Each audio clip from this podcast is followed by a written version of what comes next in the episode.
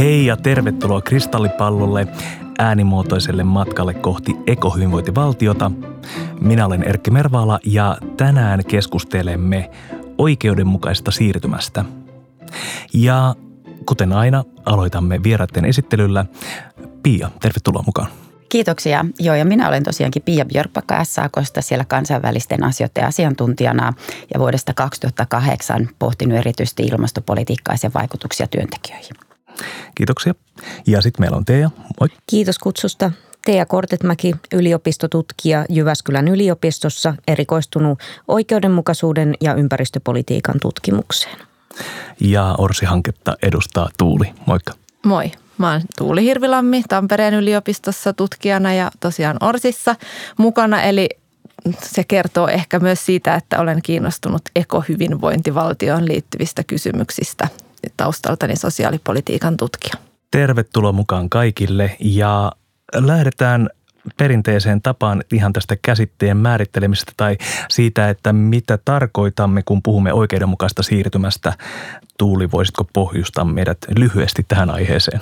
No lyhyesti voin yrittää, vaikka teema on tietenkin taas niin laaja, mutta ehkä jos ihan lähdetään tästä ihan peruskäsitteestä, niin me puhutaan tosiaan nytten oikeudenmukaisesta siirtymästä, mitä ehkä Suomessa aika usein nykyään käytetään, koska se on myös Sanna Marinin hallitusohjelmassa ja, ja sitä on pyritty vakiinnuttamaan tämmöisen englanninkielisen just transition käsitteen suomennoksena, mutta näkee myös käytettävän reilua siirtymää. Puhutaan myös reilusta murroksesta. Esimerkiksi Orsi-hankkeessa me ollaan puhuttu reilusta murroksesta. Myös reilu muutos sanapari saattaa esiintyä, mutta ehkä tässä nyt ei kannata niin kuin hämääntyä ja jäädä jotenkin tämmöisiä käsitemääritelmiä ja kiistoihin siitä, että mikä on oikea suomennus, että me tässä kun puhutaan oikeudenmukaisesta siirtymästä, niin tavallaan katetaan nämä kaikki termit tiedostaen, että siellä saattaa olla jotain nyanssieroja ja syitä, miksi käytetään eri, eri käsitteitä. Mutta siis jos ajattelee sitä englanninkielistä just transition keskustelua, niin – ihan lyhyt historiallinen katsaus, koska sillä on silleen pitkät juuret, joita ei välttämättä aina huomata ja ajatellaan, että se on ajankohtainen, mutta 70-luvulla jo ammattiyhdistysliike rupesi käyttämään sitä termiä oikeastaan tällaisessa yhteydessä, jossa ajateltiin, että, että ympäristönsuojelu uhkaa työpaikkoja. Tai oli tämmöinen ajatus niin kuin ympäristönsuojelun ja työllisyyden vastakkainasettelusta ja sitten siihen vastakkainasetteluun tavallaan tarttuen tai sitä lieventämään pyrkien alettiin sitten puhua tällaisesta niin kuin oikeudenmukaista siirtymästä, eli siitä, että työntekijöiden pitää pysyä mukana ja pitää luoda niin kuin säällisiä työpaikkoja tähän vihreään siirtymään. No sitten laajemmin tai myöhemmin tätä termiä on monet kansainväliset järjestöt, muun muassa ILO, tuonut vahvasti esiin ja, ja Pariisin ilmastosopimuksessakin vahvasti otetaan kantaa, että siirtymä pitää tehdä oikeudenmukaisella tavalla. Ja nyt sitten ehkä EU Green Deal on viimeisin tällainen esimerkki, missä se on tosi vahvasti oikeastaan voisi ajatella, että siinä niin kuin ensimmäistä kertaa tuodaan ympäristöpolitiikka ja sosiaalipolitiikka niin selkeästi yhteen. Mutta sitten siinä myös mainitaan tämä ketään ei jätetä, leave no one behind periaate, joka on myös sitten ehkä osoittautunut aika epämääräiseksi ja sellaiseksi laveaksi, että nyt sitä voi vähän niin kuin käyttää, että mikä tämä nyt sitten oikeudenmukaista voi olla vähän mikä vaan. Ja ehkä me tänään on hyvä puhua siitä, että mihin kaikkiin epäoikeudenmukaisuuksiin oikeastaan tässä pitäiskään puuttua ja, ja mitä se tarkoittaa, että ketään ei jätetä ja mikä on oikeudenmukaista. Ja tämä on toki oike- ajankohtainen keskustelu myös nyt, kun me ollaan kohta valmistautumassa eduskuntavaaleihin ja mm. nähdään, minkälaista hallitusohjelmaa sitten ruvetaan niiden vaalien jälkeen tekemään. Minkälaista oikeudenmukaista siirtymää me sitten tehdään. Mm. Kyllä. Tuleeko kommentteja tähän, että millä tavalla haluaisitte tätä vielä täydentää? No mä voisin niin tuosta niin kuin työntekijän näkökulmasta tosiaan niin kuin Tuuli tuossa toikin tuon Pariisin ilmastosopimuksen, että erityisesti siitä eteenpäin niin kuin täällä suomalaisessa ammattiyhdistysliikkeessä on tätä oikeudenmukaisen siirtymän käsitettä pyritty saamaan sisään nimenomaan tämä kansallisenkin politiikkaan. Ja sehän on siis meillähän niin kuin globaalisti totta kai hahmotetaan tätä myös AY-liikkeessä eri lailla ja painotukset on eri ja se johtuu nimenomaan siitä, minkälaista hyvinvointijärjestelmää siellä on taustalla kussakin maassa tai ei ole. Mutta siis pääpointit on kaikki, kaikki samat ja ne on niin kuin siellä ilon mm, guidelinesissakin niin kuin vahvistettu ja sitten ilmastosopimuksen niin kuin asiakirjoissakin niin kuin tarkemmin kuin mitä se sitten on siellä Pariisin sopimuksessa. Eli silloin kun tehdään ilmastopolitiikkaa, niin pitäisi niin kuin siinä samalla, kun näitä ilmastosuunnitelmia kansallisia tehdään, niin arvioida työllisyysvaikutukset ja mahdollisesti osaamistarvemuutokset työntekijöillä, eli ennakointi. Ja, ja sitten toisaalta, kun näitä osaamistarvekapeikkoja tunnistetaan, niin, niin sitten siinä samalla pitäisi niin kuin olla tarjoamassa mahdollisuuksia siihen uuteen osaamiseen ja kouluttamiseen ja niin kuin sittenhän se iso kysymys on, miten se on niin kuin, turvallista tehdä, että miten työntekijä voi sen tehdä ja sitten tullaan tänne sosiaaliturvapuolelle. Ja Suomessahan on muutosturva olemassa, mutta se valitettavasti käynnistyy vasta sen jälkeen, kun YT-lappu jo kourassa, jolloin meidän mielestä se ei ole ratkaisu, vaan sitä pitäisi miettiä uudestaan, varsinkin näistä ilmastotoimista johtuvista murroksista, murroksiin liittyen tai sitten mikä on tärkeänä, aikuiskoulutustuki ei tällä hetkellä meidän pienipalkkaisia paljon, se ei, se ei tuo heille niin kuin turvaa riittävästi, koska se on porrastettu palkan mukaisesti ja sitten siinä on suurin osa on vielä niin kuin lainaperusteista, jolloin se ei ole valitettavasti mahdollinen ratkaisu myöskään. Mm. Eli tässä näin. Ja sitten se, että tärkeänä, että silloin kun näitä suunnitelmia tehdään, oli ne kansallisia toimialakohtaisia tai sitten vaikka maakuntaliitoissa, kun on nyt tehty näitä oikeudenmukaisen siirtymän suunnitelmia – kylläkin valitettavasti Suomessa tällä hetkellä turveala huomioiden ensisijaisesti, että ne tehdään yhdessä, mm. että siellä olisi työntekijöitä niin kuin kuultu. Että tässä on se kehikko, mistä me mm. niin kuin tätä asiaa lähestytään. Joo, te. Ja sitten taas itse me katsotaan tällä hetkellä erityisesti yleisen ilmastopolitiikkaa ja sitten ruokajärjestelmien siirtymän näkökulmasta tätä oikeudenmukaista siirtymää, niin siellä tutkimuskentällä – Yleensä kun me ajatellaan oikeudenmukaisuutta, niin kaksi hyvää kysymystä jokaiselle kysyä mielessä on se, että minkä asian oikeudenmukaisuudesta itse asiassa puhutaan ja keitä ajatellen.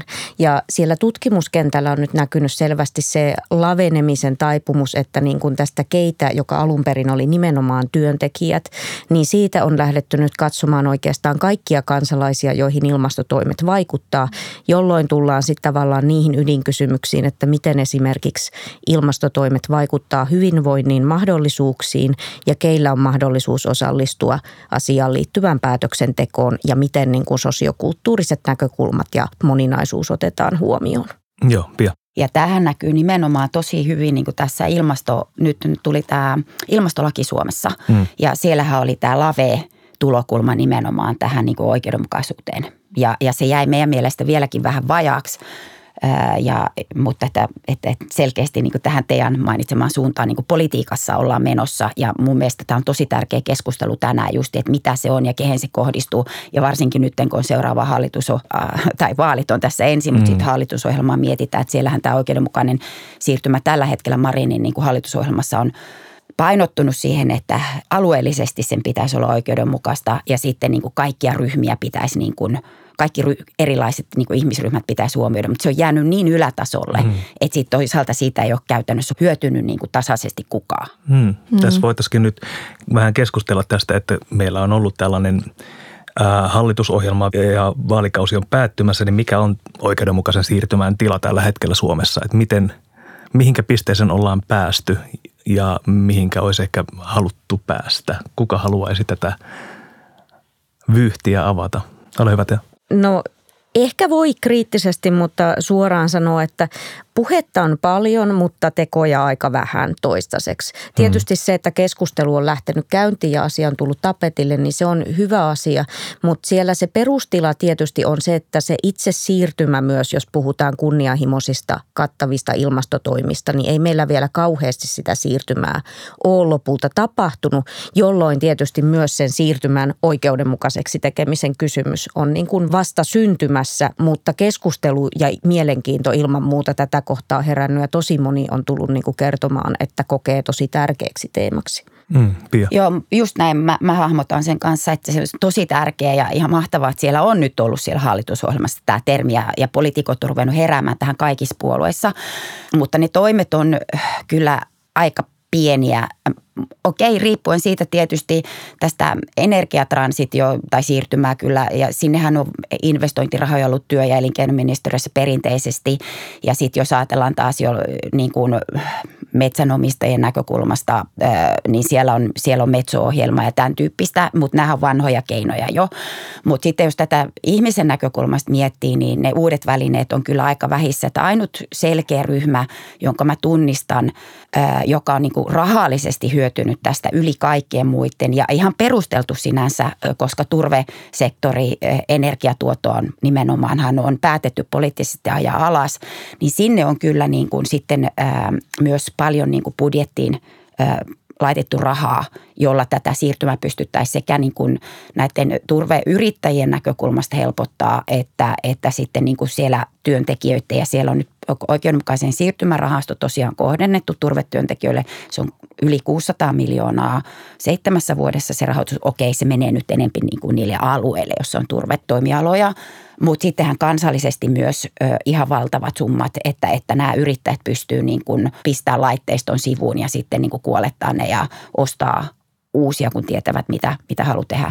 Mutta sitten niin kuin se ongelma on mun mielestä ollut se, just mitä niin kuin mä sanoin tuossa alussa, että on tärkeää, että kun tätä siirtymää pohditaan toimialoiden meidän arvion mukaan, koska Suomessa on paljonkin energiaintensiivistä teollisuutta ja meillä on terästeollisuutta muun muassa. Meillä on paperiteollisuutta, jossa taas on sitten tulee tämä kestävyyskysymykset. Niin meidän mielestä nämä on niin kuin aika helposti hahmotettavissa, missä, missä sitä murrosta tapahtuu suhteessa nopeammin, varsinkin kun meillä on kansalliset 2035 hiilineutraalisuustavoitteet, niin me oltiin kyllä AY-liikkeessä SAKossa ainakin hieman yllättyneitä, että tätä puolta ei ole tämä hallituskausi ottanut haltuun ja arvioinut, että mitkä, mikä on ne siirtymä siellä ja mitä tarveita siellä on tukea työntekijöitä. Mm. Ja mä toivoisin, että nyt seuraava hallitus sitten niin kuin laajentaisi tätä näkökulmaa. Mm. mm. Ja varmasti tarvitaan niin kuin tätä laajempien, niin kuin kaikkiin myös kotitalouksiin kohdistuvaan oikeudenmukaisen siirtymän tukitoimia. Että just tämä kysymys, minkä Teija nosti, että kehen se kohdistuu se oikeudenmukaisuus, ikään kuin ketkä kaikki pidetään mukana. Niin kyllä ainakin kun ajattelee sitä ekohyvinvointivaltiota ja tavallaan oikeudenmukaista siirtymää laajemmin ja sitä ajatusta, että, että me tarvitaan niin kuin – myös vallan uudelleenjakoa, yhteiskunnallisen eriarvoisuuden vähentämistä tässä samalla, kun tehdään vihreitä siirtymää, niin, ää, niin on tosi tärkeää myös niin kuin pitää sitä sitä sosiaaliturvan kehittämistä tässä mm. mukana. Ja mun mielestä siinä on nyt ehkä ihan silleen pieniä positiivisia merkkejä, että, että sosiaalipolitiikan tekemisessä on jollain tavalla havahduttu ylipäänsä siihen, että ilmastonmuutos muuttaa yhteiskuntaa, ylipäänsä siihen, että ilmastotoimet aiheuttaa uudenlaista sosiaalista haavoittuvuutta, energiahaavoittuvuutta, energiaköyhyyttä, uudenlaisia niin kuin sosiaalisia riskejä, työttömyyttä ehkä joillain aloilla – mutta myös niin kuin sitä, että, että, pitäisi pystyä vähentämään hiilijalanjälkiä, niin siihenkin ehkä tarvitaan eri, eri kotitalouksissa sitten erilaista tukea. Niin tämä on niinku sellainen, mikä, mikä on mun mielestä nyt jotenkin jollain tavalla otetaan huomioon. Esimerkiksi sosiaaliturvakomitean väli, välimietintö, joka oli ehkä – Eh, eh, niin kuin muuten ehkä ei niin kovin lupaava, mutta, mutta siellä ainakin muutaman kerran mainittiin ilmastonmuutos ja, ja jotenkin nämä elonkehänkin kysymykset, ei nyt vielä kovin laajasti, mutta että ainakin on havahduttu. Eli mä näkisin, että se oikeudenmukainen siirtymä pitäisi saada mukaan myös siihen niin kuin sosiaalipolitiikkaan, että me ollaan just Orsissa esitetty nyt sitten tämmöisiä ekososiaalipoliittisia ohjauskeinoja tai että, että meidän pitäisi tehdä tällaista niin kuin yhteistä, siis yhdistävää ilmasto- ja sosiaalipolitiikkaa? Mä nappaan tuosta Tuuli sun kommentista kiinni. Se on mun mielestä ihan hirveän tärkeä teema, jota toistaiseksi ei ole vielä riittävästi tuotu esiin. Mm. Eli niin kun, jos me ajatellaan näitä oikeudenmukaisen siirtymän kysymyksiä, niin usein siellä yksi semmoinen tavallaan klassinen ajatteluvirhe on se, että tarkastellaan vaan sitä siirtymäpolitiikkaa itseensä, siis niin kuin tarkoittain ilmasto- ja ympäristötoimia. Ja sitten esimerkiksi todetaan, että no ei tämä voi olla oikeudenmukaista siirtymää, koska tässä nousee tiettyjen perushyödykkeiden hinnat. Ö, silloin sivuutetaan se, että se oikeudenmukainen siirtymä on olennaisesti ympäristö- ja sosiaalipolitiikan yhdistämistä ja sosiaalipoliittisin keinoin nimenomaan varmistetaan se, että pienituloisimmillakin on ne hyvinvoinnin mahdollisuudet tarjolla. Koska jos me kriteeriksi esimerkiksi asetetaan se, että ilmasto- ja ympäristötoimet ei saa niin kuin nostaa perushyödykkeiden hintaa, niin ei me yksinkertaisesti saavuteta niitä riittäviä päästövähennyksiä ja kaikkein epäoikeudenmukaisin siirtymä on tekemättä jätetty siirtymä. Mm. Eli tässä tarvitaan niin kuin tämä uusi kokonaisvaikutusten tarkastelu. Niin, koska riskihän tässä on nimenomaan se, että se vihreä siirtymä vesittyy, sillä ei ketään ei jätetä periaatteella, että ne yhteiskunnalliset kamppailut tulee niin suuriksi, että ne oikeasti niin kuin estää sen, sen. Tai sitten riskinä on se, että me kavennetaan se käsitys niin kapeaksi, että me tehdään vaan vihreä siirtymä ja meillä on edelleen tosi eriarvoinen, globaalisti tosi eriarvoinen yhteiskunta hmm. ja, ja jotkut sitten jää niin kuin oikeasti jalkoihin. Mun mielestä tästä on tosi niin kuin konkreettinen esimerkki tämän sekoitevelvoitekeskustelu esimerkiksi nyt niin polttoaineissa, polttoaineissa mm, mm. kun se rupesi niin kuin bensahinta nouseen johtuen Venäjän hyökkäystä Ukraina ensisijaisesti ja kaikkea, mitä siitä – tapahtuu, mutta sitten siinä samalla kuitenkin on tämä päästökaupan laajentumiskysymys nimenomaan tänne liikenteen puolelle. Tämä kehikkona ja sitten täällä kansallisesti oli päätetty, että yksi merkittävimmistä keinoista, millä saadaan niin kuin liikenteen puolella päästöjä alas, niin on sekoitevelvoitteen prosenttien korottaminen. Hmm. Ja sitten kun se bensan hinta rupesi nousee, niin poliitikot vetäytyi siitä ja sanoi, että tehdään tämä korotus myöhemmin. Mm. Ja jolloin silloin se nousee mm. se riski ihan valtavasti siihen, mm. että liikennepuolella päästään niihin päästötavoitteisiin. Mm. Vaikka ne päättikin ne poliitikot, että, että, että tämä vaan sitten otetaan tämä harppaus, sitten nostetaan kerralla enempi. Mm. Mutta silloinhan on se sama niin huoli ja silloin se hintavaikutus on huomattavasti suurempi mm. silloin kerralla, jolloin tullaan tähän justiin, että silloin pitäisi olla niin valmiina mietittynä ne sosiaalipoliittiset toimet, joilla kompensoidaan niille, jotka oikeasti tarvii sitä tukea, että, mm. että tämä siirtymä on mahdollinen ja se ei poliittisesti taas niin kuin lyö päätä seinään.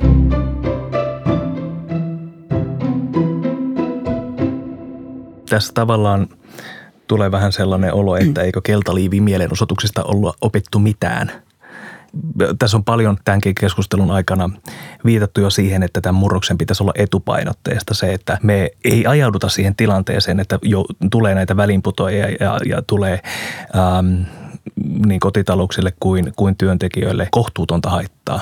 Ähm, miten tästä sitten päästäisiin eteenpäin, jos ajatellaan Suomen näkökulmassa, että mitä tulevalle hallituskaudelle tästä äh, oikeudenmukaisesta siirtymästä pitäisi, minne sen pitäisi äh, siirtyä? Seuraavalla hallituskaudella? Tuli. No mä voin niin kuin ehkä mm. jatkaa mm. tästä, että voisi toivoa, että se oikeudenmukainen sen siirtymän äh, ikään kuin kohdejoukko on riittävän laaja. Mm. Eli että e, ei typistetä sitä pelkkiin työntekijöihin tai pelkkään tällaiseen niin kuin työllisyyskysymykseen.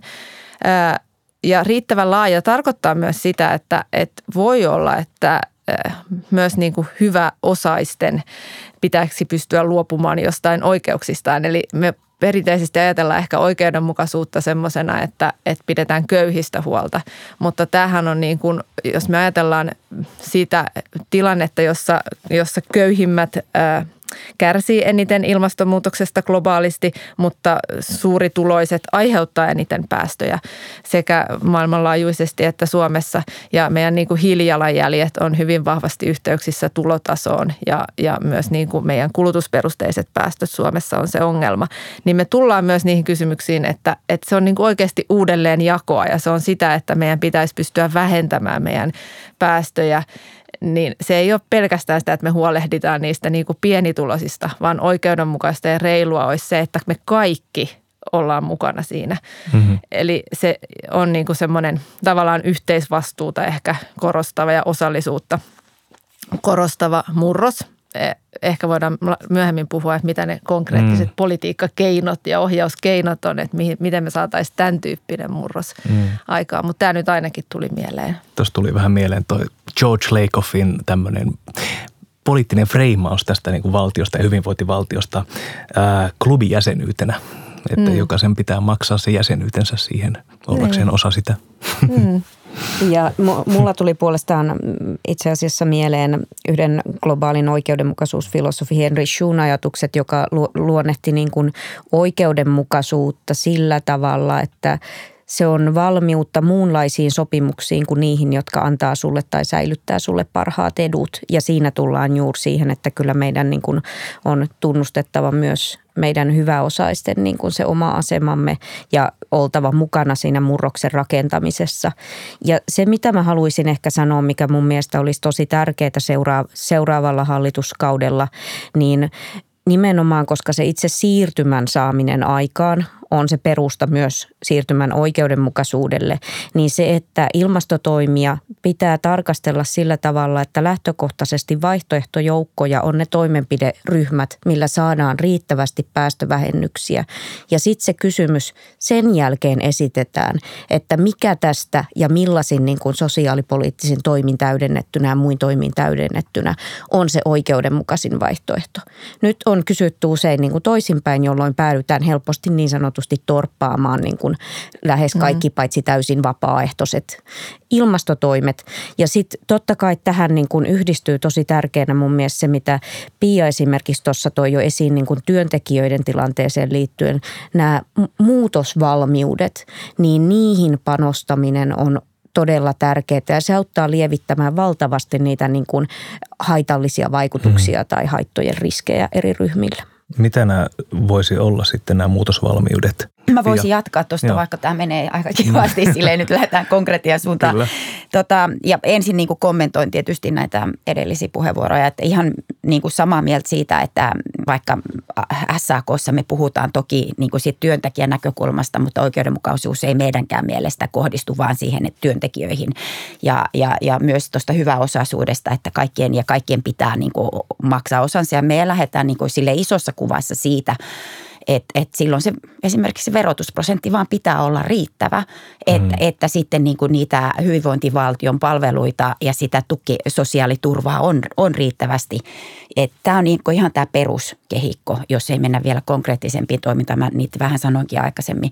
Mutta sitten niin kuin me on niin kuin selvitelty 2019 vuonna aika paljonkin sitä, että mitä, miten se murros ensinnäkin kuin vakavasta tai kuin huolissaan meidän jäsenet tai ennenkin liitot ja liitot kokeet jäsenet on tästä murroksesta ja onko ne huolissaan siitä, että työ menee ja nytten tai meneekö kavereilta työ. Ja lopputulos oli itse asiassa se, että pidettiin ensinnäkin ilmasto lämpenemistä vakavana uhkana, johon pitää niin reagoida ja toiseksi koettiin niin kuin suurin osa, selkeästi suurin osa, ei niin kuin pitänyt sitä niin kuin riskinä oman työn menettämiselle. Ö, mutta jonkun verran oltiin huolissaan, että kaverilta voi mennä työ. Mm. Ja se ratkaisu oli selkeästi se, että osaamisen päivittämistä työssä – kun sitä saadaan, kun ne yritykset tekee ilmastotoimia, niin siinä samalla saadaan työntekijöiden osaaminen päivitettyä. Ja mm. jos nähdään siellä ennakoivasti, että se vaatii isompaa osaamisloikkaa, niin siihen sitten niin kuin olisi mahdollisuus. Ja sitten tullaan näihin käytännön niin kuin poliittisiin niin kuin välineisiin, että miten se on mahdollista, että, että, että tota kaikilla on ö, varaa esimerkiksi uudelleen kouluttautua vaikka se tuntuu, että se on niin kuin kuitenkin aika kaukainen niin kuin visio vielä suurimmalle osalle meidän työntekijöitä. He, he olisivat sitä mieltä, että se onnistuu kyllä jatkuvalla oppimisella niin kuin työn mm. ohessa. Mutta kaikilla aloilla tämä ei ole se tilanne. Ei, ei. Sitten kun on nämä murrosalat, no okei turpeista on jo puhuttu mm-hmm. aikaisemmin, että se on selvää, että siellä energiaturvepuolella työ loppuu. Ja, ja sitten on esimerkiksi, meillä on niin kuin suurissa kaupungeissa ähm, kivihiilellä vielä lämpi maalämpöpuolella ja sitten maalämpökin on niin kuin se päälämmityskeino edelleen suurissa kaupungeissa en, en, en, ensisijaisesti, niin kyllähän se on niin kuin tiedossa, että siellä se niin kuin varsinkin kivihiilen parissa työskentelevät, niin se työ loppuu hyvinkin pian. Että nyt niin kuin näissä esimerkiksi Helenillä, missä tämä murros on parasta aikaa käynnissä, niin siellä vaan olisi niin kuin työnantajien pitänyt ennakoida jo että tätä työtä ei ole näillä työntekijöillä vähän ajan päästä. Iso yritys katsoa sieltä ja uudelleen kouluttaa ihmiset, että he pystyisivät sitten olemaan vaikka siellä meri, vesilämpöpuolella tai sitten niin kuin katsoa jostain muulta sieltä se työ. Mm. työ. Mm. Ja tässä, tämä on niin kuin käytännössä tämä ratkaisu, eikä että YT-menettelut päälle ja mm. sit, tai osittain ja ulkoistetaan. Joo, nämä on hirveän tärkeät tämmöiset niin kuin ennakoivat exit-strategiat, mm. niin kuin me ollaan nyt Orsi-hankkeessa puhuttu just tällaisista äh, laskevien alojen exit-strategioista, että niitä pitäisi lähteä tekemään vahvaa siirtymäpolitiikkaa, jossa niin kuin katsotaan, että okei, mikä on se ala. Siis käytännössä meillä on Eija Vinnari tehnyt Turkis tarhaukseen liittyvän tällaisen, että miten sitä, jos turkistarhauksesta luovutaan, niin miten sitä voisi tukea niitä nykyisiä turkistarhaajia niin kuin tilanteessa. Ja siinä on ehdotuksena esimerkiksi nimenomaan se, että on niin kuin pit, suhteellisen pitkä se siirtymäaika ja siinä, sillä aikana sitten voi käyttää erilaisia tukimuotoja, joita meillä niin kuin on jo kuitenkin olemassa taloudellista tukea ja erilaista uudelleenkoulutusmahdollisuutta. Ja meillä on elykeskusten kaltaisia ja tulevat TE-palvelut kunnissa. Meillä on työvoimapolitiikkaa perinteisesti tehty, niin, niin kyllähän niitä, just niitä välineitä pitäisi ottaa nyt käyttöön niin kuin vahvemmin ja ennakoiden sitä, sitä siirtymää. Mm. Ja nimenomaan myös uudelleen koulutus on. Eli kyllä kaikki on tällaiset niin kuin muutosvalmiuden tukeminen. Mutta ehkä voisi niin kuin ajatella, että, että siinä tarvitaan sitä muutosturvaa. Ja yksi on se, että on kaikilla on joku toimeentulo. Että sen takia ehkä viittasin tässä aiemmin, että sosiaaliturvakomitean väli, välimietintö oli ehkä siinä mielessä pettymys, että siinä ei otettu vahvasti huomioon sitä, että perustulo voisi olla niin kuin tämmöinen muutosturva. Se myös niin kuin tavallaan mahdollistaisi sitä, että ei tule niitä väliinputoamisia sitten, niin kuin että ihmisiltä jää täysin toimeentulo saamatta. Mutta toki jos mennään yhtenäisen perusturvaetuuden suuntaan, niin se nyt saattaa jo helpottaa tilannetta, mutta sitten myös pitäisi just huolehtia siitä veropohjasta ja niistä niin kuin universaaleista peruspalveluista, että niitä voi nähdä myös osana tämmöistä niin kuin muutosturvaa, että ihmisillä on kuitenkin jonkinlaiset peruspalvelut aina saatavilla riippumatta työmarkkina-asemasta. Sitten sitä muutosvalmiutta, niin mun mielestä nyt pitäisi ottaa tosi vahvasti oppia sekä koronakriisistä että energiakriisistä. Musta nämä on niin kuin kaksi sellaista, mistä nyt ollaan opittu se, että ensinnäkin korona-aikana ihmiset on valmiita hyvin vahvaan ylhäältä päin tulevaan ohjaukseen, kun se kohdistuu kaikkiin. Ja tämä ollaan haastateltu kotitalouksia, jotka pyrki sekä vähentämään hiilijalanjälkiään että toteuttamaan koronaohjausta omassa arjessaan tai koronarajoituksia, niin vahvasti tuli esiin se, että ei tämä haittaa, kun tietää, että kaikki on tässä ihan samalla tavalla mukana. Ja mun mielestä se olisi nyt se, mitä, mitä voisi niin kuin tässä oikeudenmukaisessa siirtymässä pitää mielessä. Ja sitten toinen on tämä energiakriisi. Että miten taas housut kintuissa hallituskin kohtasi sen, että sähkölaskujen hinnat nousee yhtäkkiä ja kotitaloudet on pulassa, eikä ollut mietitty, että mitkä olisi tällaisia ekososiaalipoliittisia ratkaisuja tähän tilanteeseen. Ja molemmat kriisit myös osoitti sen, että me tarvitaan valtiota tai että niin kuin taas tulee se, että julkinen talous tulee sieltä pelastamaan. Että me sitten tulee niitä tukimuotoja ja, ja kun markkinahäiriöt aiheuttaa erilaisia ongelmia ja riskejä kotitalouksissa. Eli olisi tosi tärkeää ottaa oppia näistä eri kriiseistä ja nyt on hyvä että esimerkiksi STMssä nyt valmistellaan jo erilaista niin kuin uudenlaisia tukimuotoja, jos sähkön hinnat nousee jatkossakin. Tässä ehkä haastaisin vähän tätä ajatusta kuitenkin tästä koronakriisiin vertaamisesta, koska se oli maailmanlaajuinen kriisi. Niin, se on totta. Meillä on Suomen näkökulmasta, jos meillä on yksi Suomi, joka yksinäisenä toteuttaa tätä. Mutta eihän me toteuteta niin. energiamurrosta eikä kestävyysmurrosta eikä oikeudenmukaista siirtymää Suomessa. Mm, mutta silti joku, joku voi nipottaa ja sanoa, että katsokaapas nyt tuonne näihin muihin maihin, jossa tätä ei ollenkaan näin ylhäältä ohjeten toteuteta. Uh, mutta niin. siis totta on, että meillä on EU-tasolta tämä Green Deal johtamassa meitä joka tapauksessa jollain tavalla tähän suuntaan. Työkalut voi olla eri mailla erilaiset. Mutta Taakajakopuolella. Se, mm. niin. On ja esimerkiksi just kuuntelin tutkijan tutkimustuloksia siitä, että, että se, miten se oikeudenmukainen siirtymä ymmärretään, niin näkyy myös tosi selkeästi eri maiden niissä, että mitä ollaan haettu EUlta tai mihin sitä Trust Transition Fund-rahoitusta käytetään. Että joissain sitä käytetään just hyvin kapeasti tietyn alan työntekijöiden tukemiseen ja sitten oliko esimerkiksi Portugalissa hyvin vahva tämmöinen, että kaikkia eri toimialoja yhteiskunnassa niin kuin autetaan pysymään mukana mahdollisimman vähäpäästöisessä yhteiskunnassa. Mm. Ja Ruotsissa on viisi teollisuuden alaa, jotka, johon on keskitytty, mitä mm. mä olisin odottanut ja toivonut myös, että Suomessa, koska siellä on niin kuin hyvin samantyyppinen se rakenne. Mm. Mm. Niin ja meillä on tosiaan menty tähän, että lähinnä turvealaa.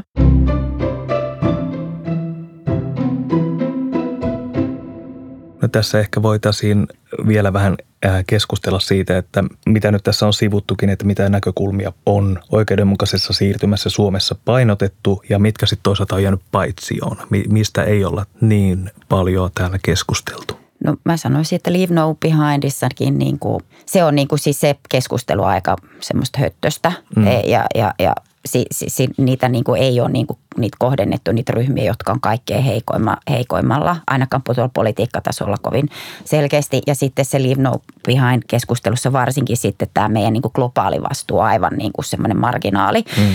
Ja, ja, ja sitten niin jos tätä politiikkalinkitystä tekee, niin kyllä mä olin niin henkilökohtaisesti todella pettynyt, että me ei saatu sitä yritysvastuu lakia kansallista, joka olisi niin kuin auttanut tässäkin asiassa niin kuin todella paljon. Mutta tässä mun ensimmäiset reaktiot. Kyllä sen verran komppaan, niin kuin mikä meilläkin on näkynyt keskusteluissa esimerkiksi, on tavallaan se globaali näkökulman, että tosi paljon se huoli tavallaan niin kuin kulminoituu siihen, että mitä Suomessa tapahtuu tietyille ryhmille, kun toteutetaan ilmastotoimia. Ja sitten nämä tietyt ryhmät ei toki Suomessakaan ei kata niin kuin tasapuolisesti kaikkia ryhmiä, mutta sitten niin kuin se tavallaan se ilmastotoimien välttämättömyyden globaali ulottuvuus ja esimerkiksi globaalit toimeentulo- ja ympäristövaikutuskysymykset, niin ne on sellaisia, että niihin ei ole ei ole juurikaan kiinnitetty huomioon. Ja kyllä mä huomaan, että täällä hiukan, hiukan niin kuin siinä keskustelukuplissa, mitä itse on havainnut, niin kyllä täällä hiukan on sellainen niin kuin taipumus, että sitä julkisessa keskustelussa sitä oikeudenmukaista siirtymää pyrkii määrittelemään ja sanottamaan ne tällä hetkellä varsin hyvin resurssoidut toimijat tai sitten heidän niin kuin, ö, kovaääniset ja taitavat etujärjestönsä. Ja silloin niin kuin tavallaan ne, jotka tällä hetkellä on heikommassa asemassa jäänyt syrjään, niin lopulta heidän ääni ei tuu siinä niin kuin kuuluviin. Ja silloin siinä on se ilmeinen riski, että siitä tulee sellainen niin sanotusti subjektiivisesta näkökulmasta sanotettu käsitys, että miltä musta oikeudenmukainen siirtymä tuntuu. Ja koska tuntuuhan meistä epäreilulta luopua mistä vaan, jos me koetaan, että se on ansaittu, vaikka sitä oikeasti mm. oikeudenmukaisuus yleisemmin edellyttäisi, niin siinä on ilmeiset riskinsä, että ne jo jälkeen vähän niin sanotusti niin kuin sosioekonomisessa mielessä jätetyt niin he jää edelleen taakse. Niin, tämä tulee myös tähän luopumisten kysymyksiin ja muutosvalmiuteen. Mun tekisi oikeastaan teidän mieli kysyä sulta, että näet sä, että yksi katvealue on niinku ruokajärjestelmä tai siellä kysymykset vaikka lihan tuottajista, maidon tuottajista. Miten niitä tuetaan ja että onko siellä semmoisia oikeudenmukaisen siirtymähaasteita. Ja sitten vielä toki erikseen tämä metsäkysymys, mikä varmaan kanssa on ajankohtainen ruokajärjestelmässä on tosi isoja niin kuin sanotaan haasteita ja jännitteitä, että se on tunnistettu nyt, että oikeudenmukainen siirtymä on siellä tosi iso kysymys. Ja lähtökohtaisesti, no tällä hetkellähän me uutisista tiedetään, että esimerkiksi ruokajärjestelmään liittyvä ilmastostrategia on nyt useaseen kertaan lykkäytynyt, koska päättäjät avainasemassa eivät suostu sitoutumaan niin kuin määrällisiin tavoitteisiin, jotka tieteellisiin suosituksiin perustuisi, mutta mut se perusongelma oikeudenmukaisen siirtymän kannalta siellä on oikeastaan tällainen niin kuin sanotaan tietynlainen ehkä sosiokulttuurinen ongelma myös. Eli niin kuin on se tietty valtakäsitys siitä, mikä pohjautuu pitkään tavallaan niin kuin perinteisiin, että mitä sen maatalouden esimerkiksi täällä tulisi olla. Ja pyritään suojelemaan niin kuin sitä olemassa olevaa, mikä on tavallaan tosi inhimillinen tavoite, mutta silloin niin kuin se siirtymän tapahtuminen tavallaan jää toteutumatta. Ja se, mitä tästä sitten seuraa, on itse asiassa toisenlainen epäoikeudenmukaisuus siirtymään siirtymäkontekstissa, eli niin kuin äärimmäisen polarisoiva mustavalkoinen ja syyttelevä keskustelu, jolloin niin kuin tavallaan ei päästä siihen oikeasti siihen ratkaisujen etsimisen keskitielle, vaan se on sellaista niin kuin menee helposti sellaisiksi poteroista huuteluksi. Mm. Joo, mun mielestä tämä identiteetti kysymys on niin kuin ehkä se kaikkein hankalin, miksi tämä, tämä murros ei etene tai mm. tämä oikeudenmukainen siirtymä etene, koska justiin niin kuin maa, maatalouspuolella tai siis viljelijät tai sitten niin kuin metsäomistajat, ne on tehnyt sukupolvesta toiseen, ne on omistanut ne maat ja ne, niillä on semmoinen perinne ja ne kokee se on voimakkaasti osa identiteettiä sukua ja ne on niin kuin juurtunut sille tietylle alueelle tietyn tapaisen toimintaan ja sama on niin kuin meilläkin monesti on, on niin kuin varsinkin tuolla paperiteollisuuden paikkakunnalla, niin siellä on mone, monesti niin suvu, su, sukupolvesta toiseen niin kuin on tietty, että mennään sille tehtaalle töihin ja ollaan siellä. Ja se on niin hyvin voimakkaasti myös osa identiteettiä, jolloin jos se näkymä on, että, että sitä työtä sitä tehdasta, joka on tuollut sille alueelle sen niin kuin taloudellisen hyvän ei olekaan, niin, ja sitä selkeää visiota siihen niin kuin uuteen työhön tai niin kuin riittävään niin kuin elantoon ei ole, niin silloin, silloin on hirveän vaikea niin kuin päästä niin kuin keskustelussa eteenpäin ja sitouttaa näitä ihmisiä. Joo. Toi, toi oli hirmu hyvin sanottu ja siitä niin kuin sen verran vielä kanssa nappaan takaisin sinne just esimerkiksi sinne maatalouden ja ruoan alkutuotannon puolelle. Että tavallaanhan se perusongelma just sen identiteetin kannalta on se, että kun se työ, se työ on niin paljon sitä, mitä sä oot. Ja sitten se nykytilanne on helposti se, että on kärjistävä vastakkainasetteleva keskustelu ja sitten sun työtä ei myöskään lähtökohtaisesti muuten sen niin kuin tärkeyttä ja arvoa ei tunnusteta mm. siinä määrin kuin se pitäisi olla. Niin se tilanne alkaa niin kuin tavallaan näyttäytyä siltä, että vaihtoehdot on vaan se, niin kuin se nykytilaan puolustaminen tai sitten niin kuin tämmöinen identiteettityhjiö, että mm. ei ole niitä positiivisia vaihtoehtoisia visioita vielä saatu rakennettua. Niiden rakentaminen olisi niin kuin hirmu tärkeää, että mitä se on olla se tule, esimerkiksi se tulevaisuuden viljelijä tai metsänomistaja, mm. niin kuin, joka on osana ilmastoratkaisuja. Mm, vaikka taustallahan tässä on siis se, että me puhutaan nyt niin kuin yhteiskunnallisesta rakennemuutoksesta, missä kaikki on muutoksessa käytännössä. Ja ehkä on vähän hämäävää, että meillä on näitä vähän uudelta tuntuvia termejä, oikeudenmukainen siirtymä tai vihreä siirtymä, kun ehkä jos me ajateltaisiin, että tämä on nyt niin kuin yhteiskunnallinen rakennemuutos, elinkeinorakenteen muutos, elämäntapojen muutos, kulttuurin muutos, niin se olisi niin kuin helpompi ajatella, että, että on niin kuin kiehtova, että katsotaan mitä tästä tulee ja että historia on muutoksia. Että me ollaan kautta aikaan niin kuin muutettu, meillä on teollistuminen tapahtunut ja sen jälkeen on ä, tota, kaupungistuminen ja modernisaatio, että, että on niin kuin vastaava murros, mm. missä me ollaan nyt tällä hetkellä ja, ja että ja että se niin kuin nimenomaan kohdistuu meihin kaikkiin, niin, mm. niin ehkä jotenkin, jos mä ajattelisin, että me ammennettaisiin siitä hyvinvointivaltion esimerkiksi rakennuskaudesta tai siitä, että miten silloin on tuettu ihmisiä tai miten on mahdollistettu uudenlaiset ihan kerta kaikkiaan elämäntavat ja palkka, mm. työläistyminen mm. esimerkiksi on ollut mm. tosi iso rakennemuutos, mm. että on mm. siirrytty pientiloilta palkkatyöhön. Mm. Ni, niin miten me nyt niin kuin tehdään se sillä tavalla oikeudenmukaisella tavalla, että me rakennetaan jotenkin – kestävä hyvinvointivaltio. Ja mun mm. mielestä toki se niin kuin, tulee isoihin kysymyksiin, että minkälainen talous mahdollistaa, että minkälainen, miten me muutetaan ihan kaikkia niin kuin tuotanto- ja kulutustapoja. Mm. Se oli hyvin erilainen talousjärjestelmä ja ylipäänsä yhteiskunta, mikä sotien jälkeen lähti mm. suomalaista hyvinvointivaltiota luomaan.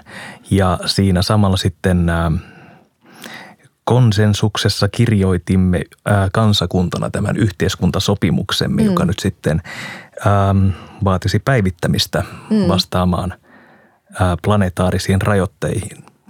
Miltä ää, ekohyvinvointivaltion näkökulmasta sitten oikeudenmukainen siirtymä voisi näyttää, jos ajatellaan äm, mä en nyt halua, että tämä rajoittuu poliittisiin realiteetteihin tai poliittiseen realismiin, ja, vaan mitä äm, oikeudenmukaisen siirtymän läpikäynyt hyvinvointivaltio voisi pitää sisällään?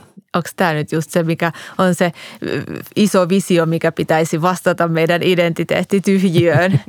mutta siis toki on niin kuin nyt semmoista erilaista skenaariotyöskentelyä, mm. mutta mä luulen, että tämä on tämä iso kysymykseen vastaamisen vaikeus, kun mä katson tässä meidän kaikkien hämmentyneitä ilmeitä, että apua kuka mm. haluaa aloittaa, niin se ehkä kertoo just siitä, että on vaikea tehdä niitä ihan yksittäisiä politiikkakeinoja, kun ei ihan oikein tiedä, että mihin me ollaan menossa. Mm ja että siitä suunnasta on niin kuin vähän epäselvyyttä. Että jotkut ajattelee, että me tehdään semmoinen energiatransitio, tässä vaan näppärästi vaihdetaan niin kuin kivihiili, tuulivoima ja that's it. Ja jotkut ajattelee, että, että meidän pitää oikeasti niin kuin päästä hyvinkin ö, pienen, niin kuin radikaalisti yksinkertaisempaan elämäntapaan, joka on niin kuin planetaarisissa rajoissa ja me pitää muuttaa meidän talouden rakenteita hyvin perustavanlaatuisella tavalla. Ja tämä on niin kuin ehkä nyt se jännite, missä myös siellä poliittisissa realiteeteissa sitten painiskellaan. Ja yksi skenaariohan tässä on ollut, mikä on näkynyt, että just sinne alkutuotanto ei nimenomaan maatalouspuolella, vaan nimenomaan kaivosteollisuus ja että ammennettaisiin näistä niin kuin perus – mitä meillä niin kuin täällä maassa on. Ja, et, et, niin kuin, ja sehän on semmoinen visio kans, joka on niin kuin kestävyyden rajoista, kun mietitään, niin pitää olla tosi mm. tarkkana. Ja se niin kuin mun mielestä näkyy vähän tällä hetkellä poliitikkojen puheessa, että yhtäkkiä niin kuin onkin palattu niin kuin sinne 70-luvun teollisuuspolitiikkaan tietyllä mm. tavalla. Ja, ja toisaalta se on niin kuin myös niin kuin vastuu, siis periaatteessa vastuu on mm. vastuullista, että mm. kyllähän me on tässä niin ulkoistettu aika pitkään näitä meidän niin hiili, hiilijalanjälkeä ja, ja, ja, ja silloin niin kuin toisaalta, mitä mä katson taas meidän niin jäsenten näkökulmasta, siinä voisi olla myös ituja jollekin niin semmoiselle positiiviselle, että et, et, et, niin kuin – se teollisuus on tietyllä tavalla palaamassa takaisin mm. Eurooppaan ja Suomeen, mm. mutta että se onnistuu, niin se pitää tehdä sille mm. ekologisesti niin kuin kestävästi, jolloin se energia, energia ensinnäkin pitää olla – fossiilitonta. Se on se lähtökohta. Ja nythän se on yksi, yksi, yksi iso keskustelu justiin, että onko vety esimerkiksi ratkaisu, että täällä pystytään mm. niin kuin Suomessa kautta Euroopassa pitää tämä teollisuus ja että se mm. on sitten niin kuin vastuullisempaa. Mutta sitten tämä kaivosteollisuuskysymys on sitten taas aivan niin kuin toinen keskustelu, mm. jossa on niin kuin todella, todella isoja, isoja haasteita, kun mietitään, mikä se kierrätys astekin on tällä hetkellä ja kuinka näitä neitsellisiä, neitsellisiä aineita kuitenkin yli, ylikulutetaan valtava Joo, määrä. Kaivosteollisuus avaa myös tämän kysymyksen, että mikä on meidän oikeudenmukaisuus suhteessa toisiin lajeihin. Juuri mm. näin, joo. Tuosta oikeastaan nappaisin, koska huomasin miettiväni tässä niin kuin, kun sitä isoa kuvaa mietitään, että mun mielestä oikeastaan se on semmoista hyvinvointiajattelun murrosta, missä tässä tosi isosti on kyse. Ja mä itse puhuisin jopa sellaista planetaarisesta hyvinvoinnista, jossa ensinnäkin otetaan mukaan myös se, niin kuin se tunnustetaan, että ihminen on yksi miljoonista lajeista, jotka tätä planeettaa asuttaa, joten niin kuin myös niiden muiden lajien hyvinvoinnin ja olemassaolon mahdollisuuksien turvaaminen. Ei niin, että me tavallaan otetaan myös niiltä koko ajan niin kuin lainaa ja käytetään – käytetään kaikki mahdolliset resurssit,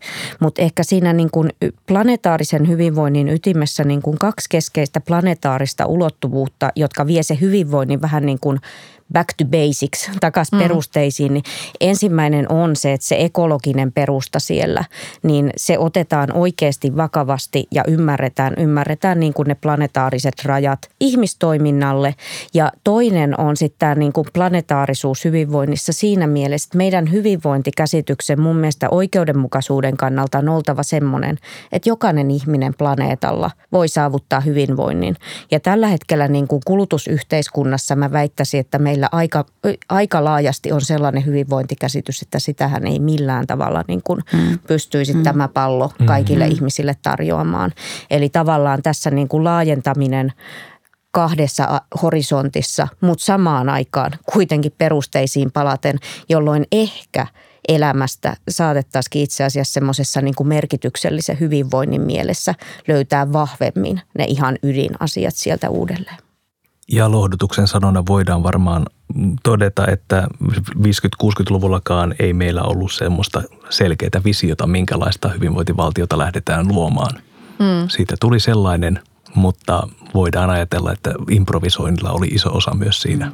Kyllä, että se on niin kuin jatkuvasti muutoksessa myös hyvinvointivaltio ja onhan se yhteiskuntasopimuskin, mihin sä mm. viittasit, niin se ei ole mikään niin kuin semmoinen asiakirja, missä on, missä on määritelty, että mikä on ihmisten ja mikä on toisten lajien välinen sopimus niin kuin tarkkaan mm. allekirjoitettuna, eikä siinä ole määritelty, että kuinka paljon Suomeen voidaan rahdata materiaaleja esimerkiksi Saharan eteläpuoleisesta Afrikasta, eikä siinä ole määritelty niin kuin kuinka paljon suuren voiton pääoman omista omistajat saa, saa tota, eh, mistäkin voitto, voitosta, taloudellisesta voitosta, vaan nämä on niin kuin jatkuvasti neuvoteltavia asioita mm. ja ne on niin kuin sitä kautta tosi vahvasti poliittisia kysymyksiä ja sitä kautta mä näen, että kyllä myös tämä oikeudenmukainen siirtymä on niin kuin pohjimmiltaan se on yhteiskunnallinen liike ja se on poliittinen kysymys. Ja se on sitä, semmoinen myös poliittinen kysymys, missä on niin kuin turha ajatella, ettei jotkut häviäisi ja jotkut voittaisi. Että ei tule olemaan sellaista niin kuin ristiriidatonta tilaa, missä kaikki on niin kuin tyytyväisiä, vaan että se on niin kuin yhteiskunnallinen kamppailu. Erkki viittasi aikaisemmin keltaliiveihin, mm. jotka nousi, tuli kadulle kamppailemaan mm. ja vääry, kokemiaan vääryyksiä vastaan. Ja me nähdään niin kuin yhteiskunnallisia kamppailuja tällä hetkellä käynnissä ihan ympäri maailmaa. Ja, ja niin kuin ne kohdistuu toisaalta niihin joihinkin alkuperäisväestöihin, joiden maille mm. tullaan rakentamaan kaivoksia tai sitten nyt Britanniassa lakkoillaan tällä hetkellä peruspalveluiden puuttuessa tai poltetaan sähkölaskuja ympäri Eurooppaa. Että, että tämmöisiä me tullaan näkemään jatkossa ja ne on kamppailuja, joiden sitten voittajat tulee, tulee enemmän sitten kirjoittamaan osuutta siitä, että minkälaiseen oikeudenmukaiseen siirtymään me päästään tai miten se toteutuu.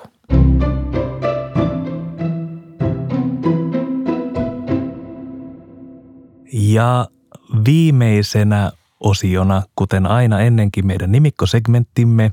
Ää, tässä hieman jo päästiin viemään ajatuksiamme sinne suuntaan, mutta nyt jokainen vielä tekee ää, kurkistuksen omaan kristallipallonsa tiiviihkössä muodossa, minkälainen oikeudenmukainen siirtymä tulevaisuudessa me nähdään? Kuka haluaisi aloittaa? Mä voin aloittaa, koska mä oikeastaan jo vähän niin kuin aloitin tässä äskeisessä puheenvuorossa, että, että mä näen, että siellä on kamppailuja. Mä näen mun kristallipallossa näkyy kamppailuja ja sitten mä sanon, että toiveikkaasti mä toivon, että siellä on mahdollisimman vähän uhreja ja siellä olisi mahdollisimman paljon yhteistyötä ja dialogia ja toisten ymmärtämistä. Mun kristallipallossa tämä siirtymä on semmoinen matka vuoren huipulle, mitä tehdään yhdessä ja varmistaa niin, ettei kukaan jää retkikunnasta jälkeen, mikä tarkoittaa sitä, että siinä matkan edetessä ja aina kun nähdään tarkemmin sitä edessä olevaa maisemaa, niin neuvotellaan myös niitä ratkaisuja, millä, mikä on niin kuin hyviä reittejä ja millä kaikki pysyy, pysyy mukana. Tulee epäilemättä myös kiistahetkiä, mutta samaan aikaan niin kuin koko ajan itse asiassa nähdään isompaa kuvaa ja koetaan, että ollaan kuitenkin niin kuin yhdessä menossa kohti sitä parempaa tulevaisuutta. No mun kristallipallossa sitten niin ehkä korostuu se politiikan ennakoivuus ja toimien ennakoivuus. Ja jos siinä onnistutaan, niin sitten mä näkisin se vision niin kuin aika, aika positiivisena. Mutta jos niin kuin Suomessa ei aleta oikeasti ottaa tosissaan tätä ekologista kriisiä, joka meillä on täällä kansallisesti ja globaalisti, ja olla valmiit riittävästi poliittisesti ohjaamaan niin kuin, ö, toimia sekä niin kuin elinkeinoelämän puolella, teollisuudessa ja palvelupuolella ja sitten niin kuin kuluttajienkin ö, toimia, niin, tota, niin sitten se jää justiin tämmöiseksi niin kuin yksittäiseksi niin kuin poliittiseksi kamppailuksi, jolloin niin kuin, täällä on eri puraa jatkuvasti täällä yhteiskunnassa ja se on se suunta, johon mä toivon, että me ei olla menossa. Kiitos keskustelusta. Tällainen oli Kristallipallon neljännen kauden avausjakso. Keskustelimme oikeudenmukaista siirtymästä. Mukana tässä jaksossa olivat Orsi-hankkeesta Tuuli Hirvilammi, äh, Pia Björkbakka ja Tea Kortetmäki. Minä olen Erkki Mervaala. Lisää Kristallipallon jaksoja löydätte osoitteesta ecowelfare.fi kautta kristallipallo. Ensi kertaan. Hei hei! Moikka! Moido! Moi moi!